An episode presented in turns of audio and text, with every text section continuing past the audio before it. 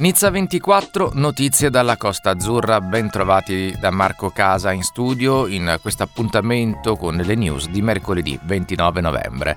In occasione delle Olimpiadi e Paralimpiadi 2024, tra il 20 luglio e l'8 settembre 2024 appunto, il prezzo del biglietto della metro a Parigi salirà da 2,10 euro a 4 euro con carnet a 32 euro anziché 16,90 euro.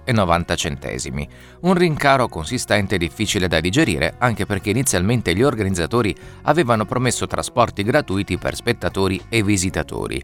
La misura della gratuità era prevista nel dossier di candidatura di Parigi per le Olimpiadi ed era dunque uno degli elementi che convinsero il CIO a assegnare proprio a Parigi i Giochi Olimpici. Oggi viene fatto un dietrofront, a pochi mesi dall'evento, Lunedì la Région Île-de-France ha annunciato gli aumenti per metro RR.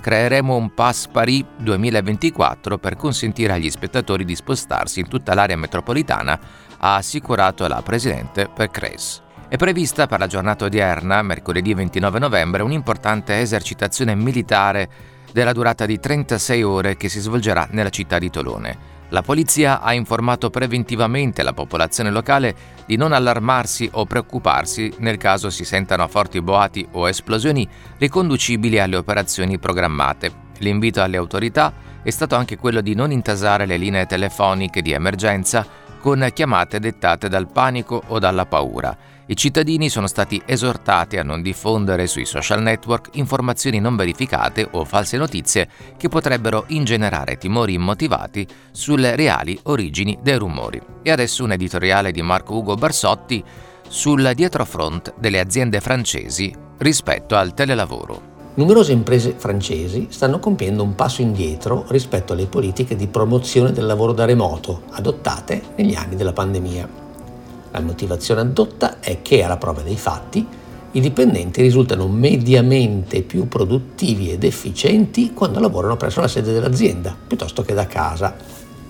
Dopo il boom dello smart working con il Covid, oggi sempre più realtà riducono a uno, massimo due giornate alla settimana il numero appunto di giornate di telelavoro concesse.